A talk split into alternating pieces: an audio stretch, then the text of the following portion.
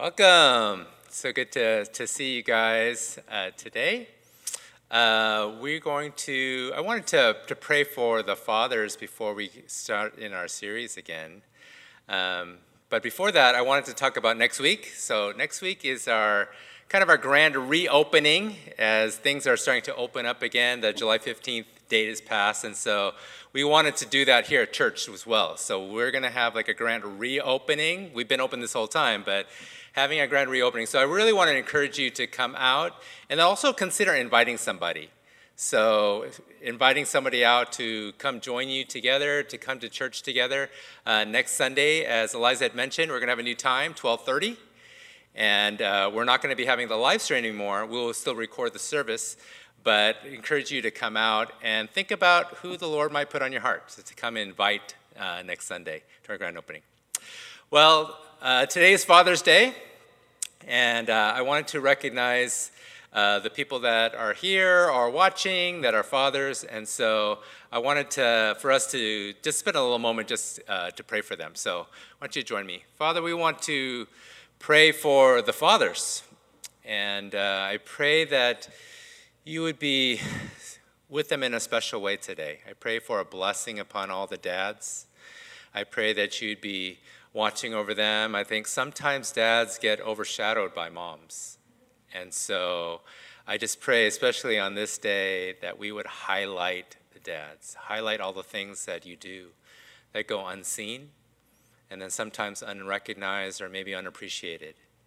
That you'd receive as a father, receive from your heavenly Father today, that you would receive a special blessing and anointing uh, from God today to enable you and empower you to be the man and the father that God created you to be.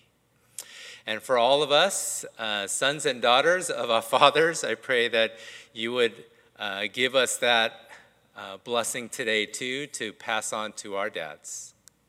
And for all those whose dads have passed away, I pray that God would especially be with you also today to minister to your hearts. I know that Father's Day is a difficult day for, for those. And so I pray that you would minister to everyone who's lost their earthly father. But I pray that they would receive you today, Lord, as their heavenly Father, and to recognize that this uh, today. So thanks. We pray all these things in Jesus' name. Amen. Well, it's interesting. This morning I was uh, doing my prayer walk as I usually do every morning. And I was praying to God and I was saying, Happy Father's Day to God. So we want to wish God a happy Father's Day as our Heavenly Father. And so I was talking to God and I asked the Lord, What do you want for Father's Day? So I wanted to bless the Lord on Father's Day. So I asked him that question Lord, what do you want for Father's Day? And so he said, I want you to give me your heart. And so I said, Lord, you already have my heart, right? and then he said, No, I want you to give me my heart so I can enjoy it today. Let's enjoy that today. So um, I did that. I was praying and I was giving the Lord my heart this morning. And I was, I was doing that. I really felt like the Father wanted us to have that message here today. And so before we go into our Philippians series, I really want you to enjoy your Heavenly Father today. Uh, that He knows you, that He knows your heart, and that He wants to receive your heart um, today. So on this Father's Day, pray that we can keep that in our, in our minds and our hearts as well. Well, we wanted to spend the rest of time. We wanted to go through, we're continuing going through the book of Philippians, uh, joy at all times. Okay, so we're going to start on chapter 2, and we're going to look at verses uh, 1 through 11 today. So let's start in verses 1 and 2. So let's read that.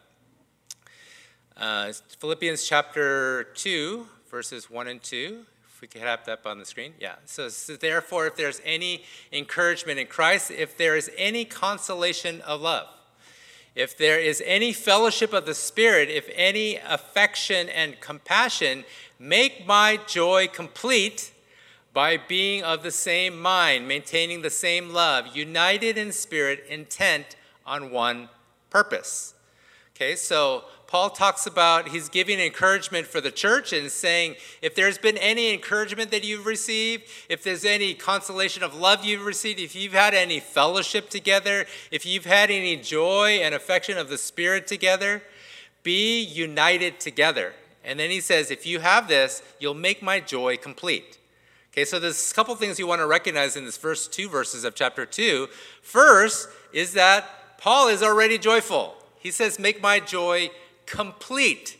Okay? He already has joy. This is going to add more to his joy.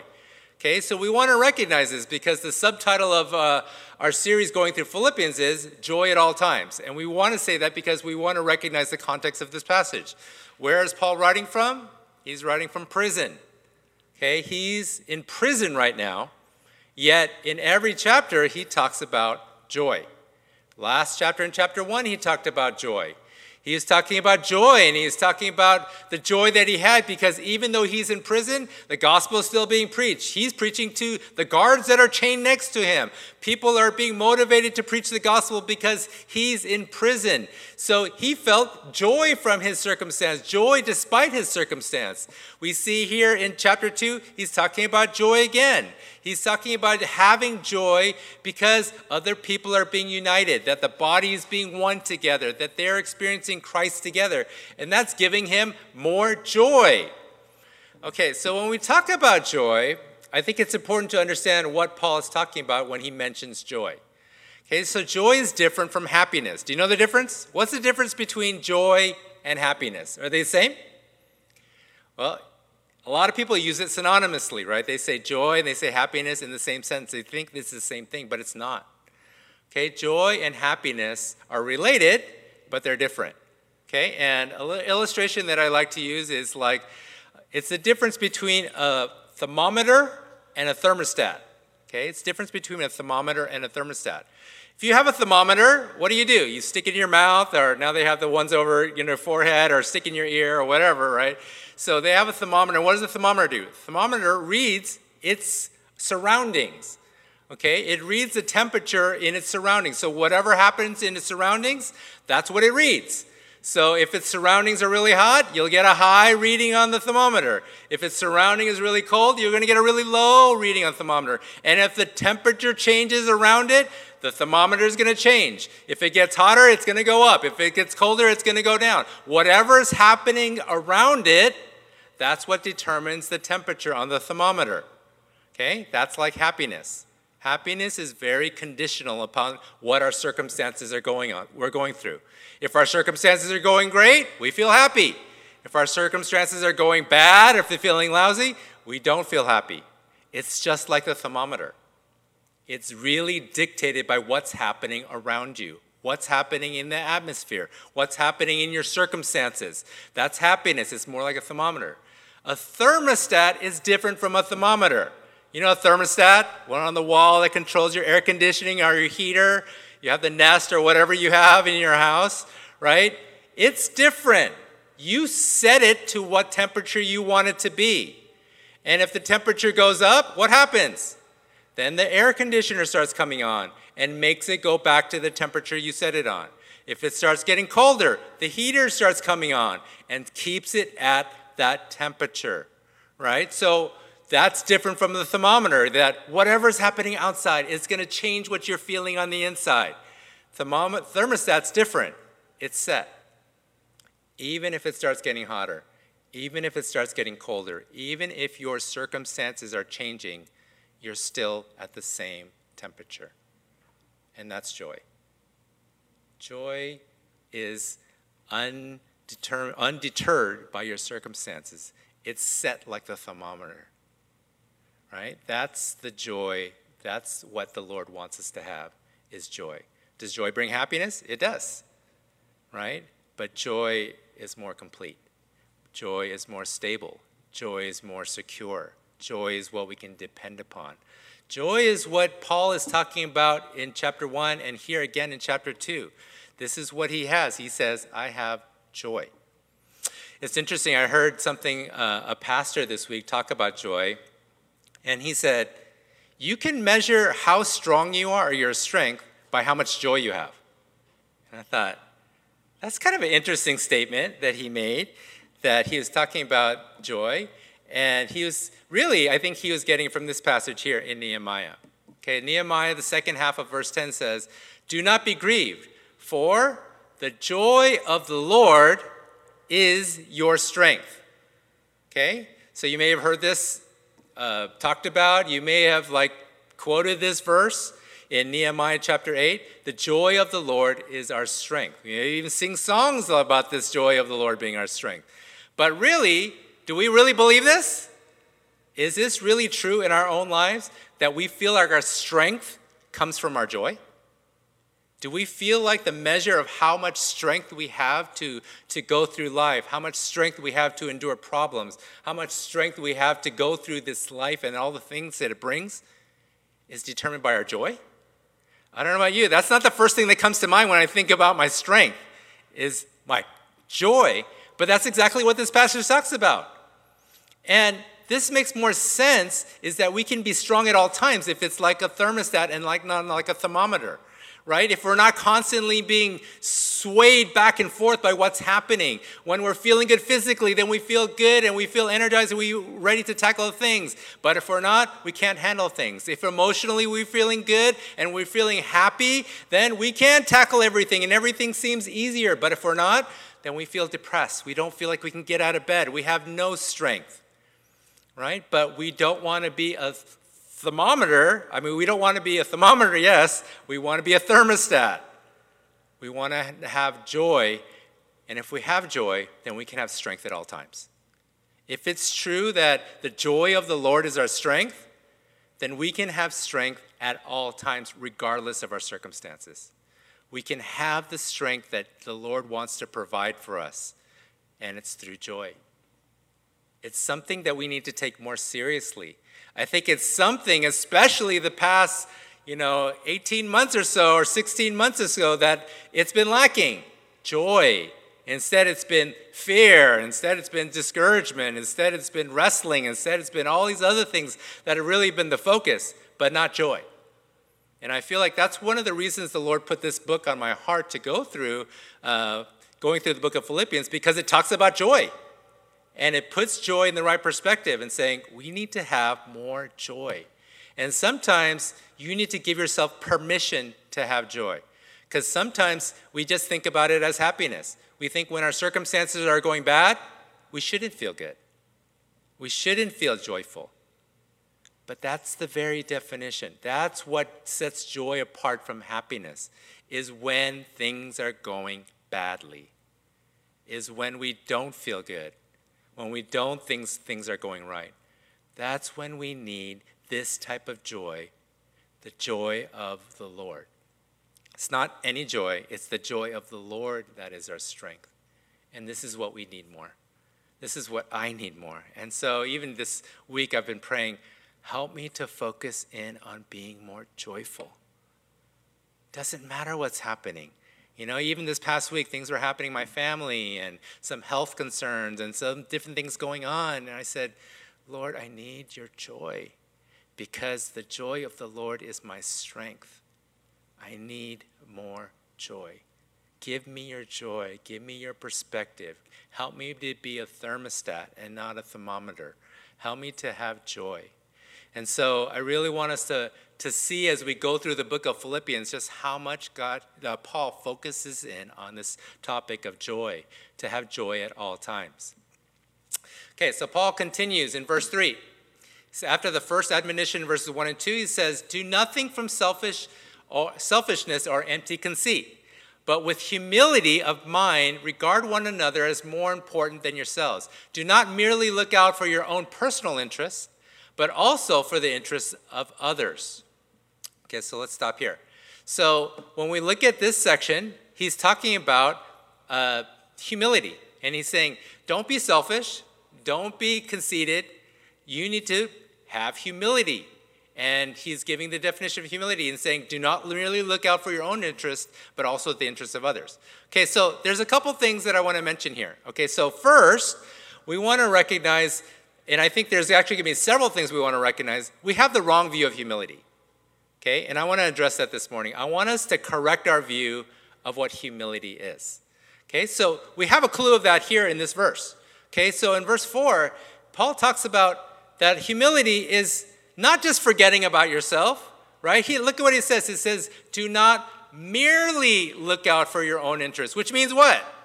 Which means you're still thinking about your interests, but also for the interests of others. It's not a either or, it's a both and with humility, right? You can have your own concerns and your own interests in mind with humility, but we'll talk about what that looks like in a second, and the interests of others. It's not either or. It's like humility, sometimes we think, I, I'm not going to look at me at all, I'm only going to look at other people.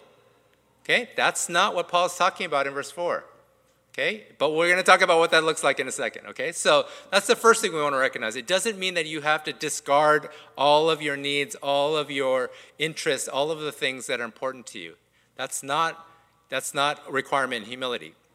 Okay, let's look at this next section. It says, Have this attitude in yourself, which was also in Christ Jesus, who, although he existed in the form of God, did not regard equality with God a thing to be grasped. Okay, so he's giving us an example. He talked about humility, and then he gave a little definition. Now he says, Let me give you an example. Look at Jesus. He says, Have this same attitude in yourself, which is also in Christ Jesus. Okay, who, is, who existed in the form of God, but did not regard equality with God something to be grasped. So we talked about this passage, right?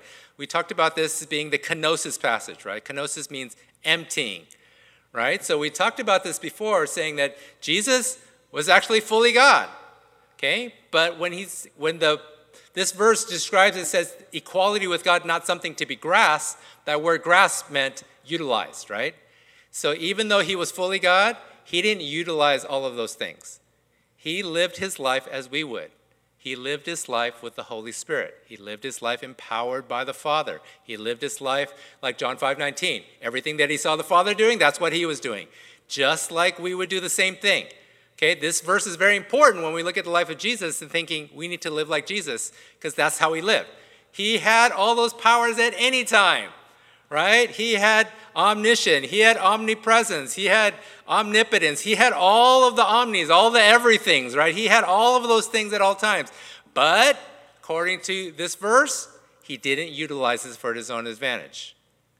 Okay? He could have at any time, right? But he didn't. He chose to be an example for us. That's why Paul can say this. Use Christ as your example. Have the same attitude that Jesus did. He experienced life the way we're supposed to experience life. Okay, so we start with this. Then in the next section, he says, But he emptied himself, taking the form of a bondservant, and being made in the likeness of men, being found in appearance as a man, he humbled himself and became obedient to the point of death, even death on a cross. Okay, so this is the example that Paul wants to use. He talked about not being selfish and being conceited, but being humble instead. And then he says, Look at Jesus. He humbled himself. He humbled himself to the point of becoming like a servant, to the become of becoming obedient to the point of death, even death on a cross. Okay, so when we look at Jesus' example, um, this, this is something for us to kind of consider. So, one of the things I think that we have a problem with humility is we have a wrong view of humility. Okay, so let me share my view that I grew up with uh, in church. Okay, so humble means that you say you're nothing, right? So if somebody says you're great or gives you praise or gives you a compliment, what are you supposed to say to that person? No, no, no, no, no, no, no. No, no, I, I'm nothing. I'm not. It's all God. It's all God. And okay, that's probably true. It probably it is all God. But does that mean that you're non-existent? Right? Is that what true humility is? To say that you're nothing? Okay? This is why it's really important that Paul uses Jesus as an example. Does Jesus view himself that way? Would Jesus say that he's nothing? Or does he recognize who he really is? Does he call himself the Son of God? Does he call himself the Son of Man? Does he call, recognize who he really is? Who, in reality, what God made him to be? We have this false idea of humility, that humility is putting ourselves down. That humility is self deprecating. That humility is thinking less of yourself. Humility is saying that you're nothing, that you're no one, that you're the dirt. That's humble. That when you're crawling around in the dirt, that's the person that's humble, right? That's the idea we have of humility. The people like grounding around in the dirt with their faces in the sand, that person's really humble. So I think we need to have a different idea. And true humility is not thinking less of yourself. True humility is thinking of yourself less. Okay, let me say that again. True humility is not thinking less of yourself. Through true humility is thinking of yourself less often. Okay, that's true humility. And how do we experience true humility? True humility can't become from this place where you're thinking about you're nothing, because that person's insecure, right? That person is always thinking about who? Themselves. If you're always thinking that you're nothing, if you're always thinking about that you're dirt, if you always have that view of yourself, if you always have that attitude and think about that's who you identify with, then guess what? You're always going to be insecure. You're never going to feel secure. You're always going to be looking at yourself. You can never really truly be humble. Because what did Paul say is about humility is you don't always look at yourself, but you also look at the interests of others. You can't do that unless you have true humility. Where does true humility come from? Well, it's the opposite. If the false humility makes you completely insecure, where you're always having to look at yourself and always having to look only at yourself, then true humility is the opposite, where you feel very secure in who you are. You have the right view of who you are. You view yourself the way God views you. You see yourself being in Christ, and you're saying that that person is amazing. That person has gifts and talents. That person has the Holy Spirit. That person has a high calling. That person is who we are in Christ. You need to see yourself like that so you can be secure, so you don't have to stop thinking about yourself. You need to see God has me. He has my life. He gives me security. He gives me the the foundation that I have. He makes me strong. He gives me joy. So I don't need to keep thinking about myself. I can think about other people. I can be like Jesus says, where I can just be a servant and I can be in that role because He's taking care of. He feels fine. He feels secure. He has a father who loves him, who knows all things, who's in control of all things. He has a father who knows his heart and all his desires and all of his interests. And he sees the father always takes care of those things and looks after those things that he doesn't have to. So, where does that leave him? Now I can look at the interests of others. I can see what they need because God is already taking care of my need. Where does that come from? True humility, biblical humility, not the humility that we've come to learn, unfortunately, through the church. A false humility. Okay? And I think the false humility really comes it comes from a good heart actually, right? And the reason we have this false humility is because we want to guard ourselves against pride, right? Isn't that the biggest issue? Right? You don't want to be boastful and prideful and to say that I'm all that and and that's that's not what the Christian should be, right? And I agree with that. We shouldn't be prideful, right? But I think the issue is where is our identity come from? So if you have a good sense of identity, where is it coming from? It's coming from being in Christ. And that's the difference. Who I am is amazing, who I am is awesome, but who I am is in Christ. It's what we looked at in the previous chapter in Philippians 1:21. For me to live is Christ. So when I'm looking at my life, I'm living Christ's life. I have his characteristics. I have his DNA. I have all of his spirit working through me. So when I look at my life and say that that's good, because he's good right? And I know that everything that I have that's good is because I have Him, because I'm in Him now and He is in me. That's why I'm good. That's why I have gifts. That's why I have things that can be good. That's why I can think good thoughts about me because I have good thoughts about Him. That's who I am. My life is in Him. So when I look at me, I look at Him and I say, that's good. And when we say the opposite, that that's not good. When we look at ourselves and we are hard on ourselves, because aren't we the harshest judges of ourselves? Even harder than everybody else around us, even harder than our parents or other people around us. We're worse to ourselves. We're our worst enemy. We're our harshest critic. And when we look at true humility, that shouldn't be the case. Why would you want to be down on yourself if you're in Christ? Why would you want to be down on yourself in who He created you to be? Why would you want to be down on that? Because every time we say something bad about that, every time we say something bad about ourselves, what are we saying about the one who made us? Okay, if they gave that example a, few months ago about the painter, right? So if you remember, I gave you that example. So if you look at a painting on the wall and you said, that's the worst painting I've ever seen. That's a piece of junk. Like, who would have painted that? And you were to think, what does the artist think when you say that? Like, he'd be really upset, right? Because that's a reflection of him. But that's exactly what happens when we do that to ourselves and we say those things about ourselves. What does that say about God, who is our creator? What does it say about who made us? And I like to have the saying God don't make junk. He doesn't make junk. He's not that kind of creator. I think he's better than that. Right? Sin marred us, sin changed us, but God recreated us in Christ as a new creation, and that recreation is good. We need to view ourselves the way that He does. We need to be a good reflection of who our Creator is. So when we look at ourselves, we need to have true humility, which is from true security. I'm good, who I am in Christ. So I remember um, the Lord was kind of speaking to me about this, and I was uh, in my one of my small groups at my previous church, and the small I wasn't leading the small group. So the leader of the small group uh, decided to do this little practice that he wanted to do every week. Okay, so we all took turns. So basically, everybody uh, would take a turn, and when it was your turn, you're supposed to share your testimony. Okay, so we're kind of just getting to know each other, and what a good way is like just share your testimony, like share how you come to know the Lord. Okay, so week after week, he would call on somebody, and it'd be their turn to share a testimony.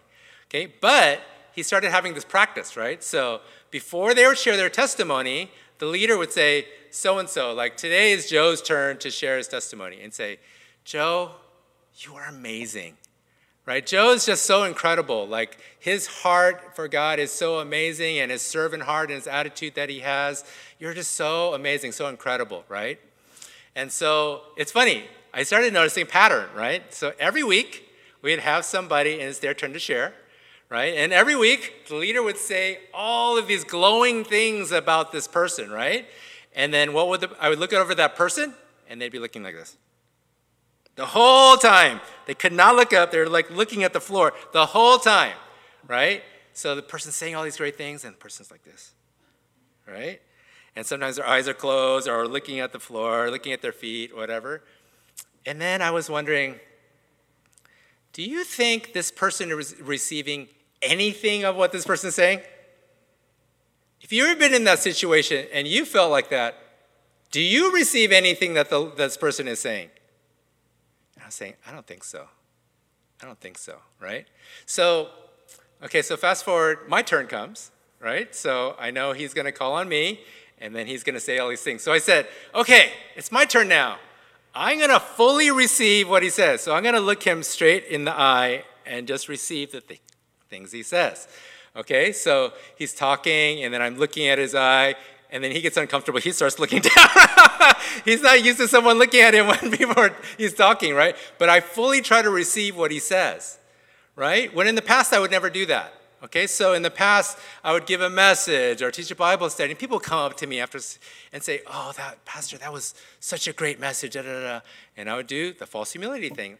No, no, no that was that was nothing or i'm nothing or whatever i would say right that was my natural reaction so i'm like i need to change this but i don't know how to change this i, I only know that other way the false humility way right so then the lord started speaking to me he's like who they're saying what they're saying about you is describing who you are in christ and i was like yes that's good so when they would say those things to me i would say thank you lord I would say thank you to them, and I would say thank you, Lord. Thank you for affirming who I am in you. Because this is you. This is you that's coming out. This is how the Holy Spirit wants to work in me using my gifts. This is how you created me. This is how you recreated me. This is who I am with in Christ. This is who Christ is in me. When I'm living that out, shouldn't you expect good fruit to come out? When you're living Christ's life, shouldn't you expect fruit to come out? Shouldn't you expect people to get blessed? Shouldn't you ex- expect them to receive from that and to thank you and to say things about? Shouldn't that be the expectation? It's not that you require that or you say you have to come and praise me, but when you get it, receive it. And it's not a prideful thing. That's where it's really important to know where identity comes from. Because if it's from ourselves, then that's pride. If you're looking at who you are yourself, who you are apart from God, what you can do apart from Him, all you can do with your own strength and your own trying and your own discipline and education and experience and training, and you depend upon that, and that's what you're doing, and then you get praise, that leads to pride. But if it's who you are in Christ, if it's what the Holy Spirit chooses to do in and through you, you can receive it and it's not prideful. It's not because you know that didn't come from me. That's from Jesus. That's who I am in Jesus. We need to have that straight. We need to understand that because we'll be fearful of this whole pride thing, right? We need to have the right view of humility, okay? Because we have the wrong view of humility. Even we'll say things like, man, I went through this hard thing and God really humbled me. You ever said that? God really humbled me through the situation. Where, did, where is that coming from? That's coming from the false humility, right? That God needs to beat me down into the ground, right? And then I'll be humble. He brought me to my knees and then I'll be humble. Okay? There's some truth in that if we're prideful, that he needs to get remove that pride. But that's not really what that's not the point of humility, right? That's not the whole point. Look at this passage. Okay, so it talks about here, Jesus being found in appearance as man, he humbled himself by becoming obedient to the point of death, even death on a cross. Look at the next verses. For this reason, for this reason, because he humbled himself, for that reason, he God exalted him and bestowed on the name which is above every name, so at the name of Jesus, every knee will bow of those who are in heaven and on earth and under the earth, that every tongue will confess that Jesus Christ is Lord to the glory of God the Father. And that's what happens. Jesus humbled himself because he didn't need to look after his own interests. He could be a servant and to be such a servant that he would do that on the cross and be obedient to the point of death. What's the result? God exalted him to the highest place, gave him the name above every name, that every name would bow to the name of Jesus. And not to say that we're going to be the name above every name, that's not true, but this is also true for us. You might be thinking, I don't know about that, Sam. That seems just, like for Jesus. Look at these passages Matthew 23 12. For those who exalt themselves will be humbled, but for those who humble themselves will be what? Exalted. Look at James 4:10. Humble yourself before the Lord, and he will lift you up. What is the result of, of humbling yourself? It's God will bring you up. The purpose of humility is not to bring you down, it's to bring you up. The humility, it really is not the point of to bring you down because if you think that that's the purpose of humility, you'll never engage being humble. It'll always have to be forced upon you. It'll always have to come through circumstances. It'll always have to come through difficulties that you relinquish control, that you stop trusting in yourself. That's the way humility has to come if you think of that old way. You have to think this new way, the biblical way of humility, that, that that's not true. The purpose of humility is so God can lift you up. The reason he wants you to be humble is because you can't lift yourself high enough for the Lord's pleasure. You can't lift yourself high enough to where he wants. That's why he wants you to be humble, to let go of control. It's to allow him to do it because you can't lift yourself high enough. That's the purpose of humility is let go. You don't need to keep looking at your own interests and trying to serve yourself and to try to seek after yourself and to try to do those things. You can let the Lord do that. And when you do, He will lift you up. He will exalt you. He'll take you to the place that you can't go on your own. You can't, your arms are too short. You can't lift yourself high enough. Look at the calling the Lord has on our lives that He calls us to be ambassadors, that He calls us to be one with Christ, He calls us to be fellow heirs with Jesus. That's a high calling. You can't do that. You can't, no matter how hard you work, you can't go up to that standard. You can't meet that kind of high calling He has on your life. Only He can do that. And how does that happen? Through humility.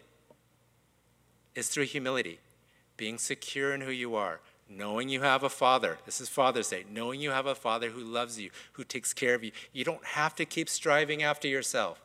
You don't have to keep striving after your own interest. You don't have to keep striving to make yourself feel secure. You don't have to keep striving to try to fix things around you. Let your heavenly Father do that. That's humility.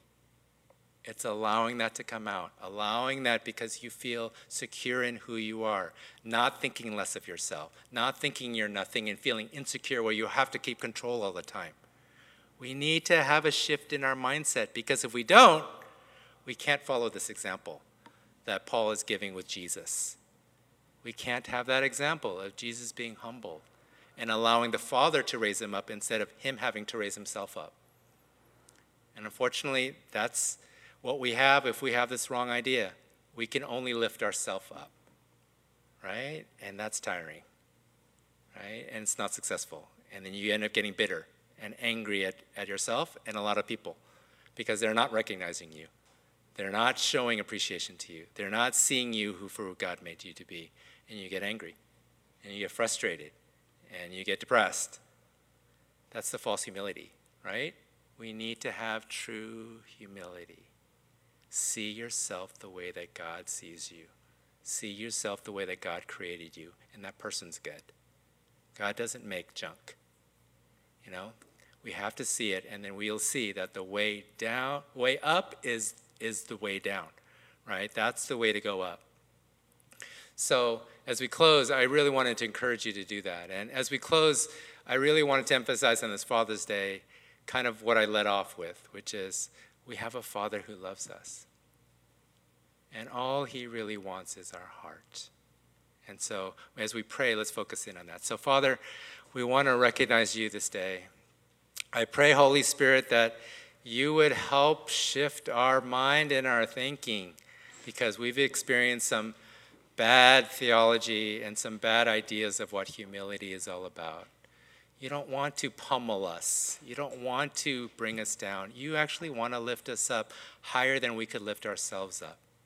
And so I pray that you'd give us courage to be able to receive from you, to honor you, to worship you, to bow down to you, to see, like, wow, you're for me. You're with me. You want to lift me higher than I could lift myself up. So give me the courage to let go, to give you control, to let you be the good, good Father that you are. So I pray that you would give us that courage. Holy Spirit, keep reminding us when we want to have that self condemning attitude toward us that, that that's not true. That's not true of who we are. That's not true. That's not the way Jesus saw himself, and that's not the way we should view ourselves. So I pray that you would help to renew our minds and to help us to experience that. In Jesus' name, amen.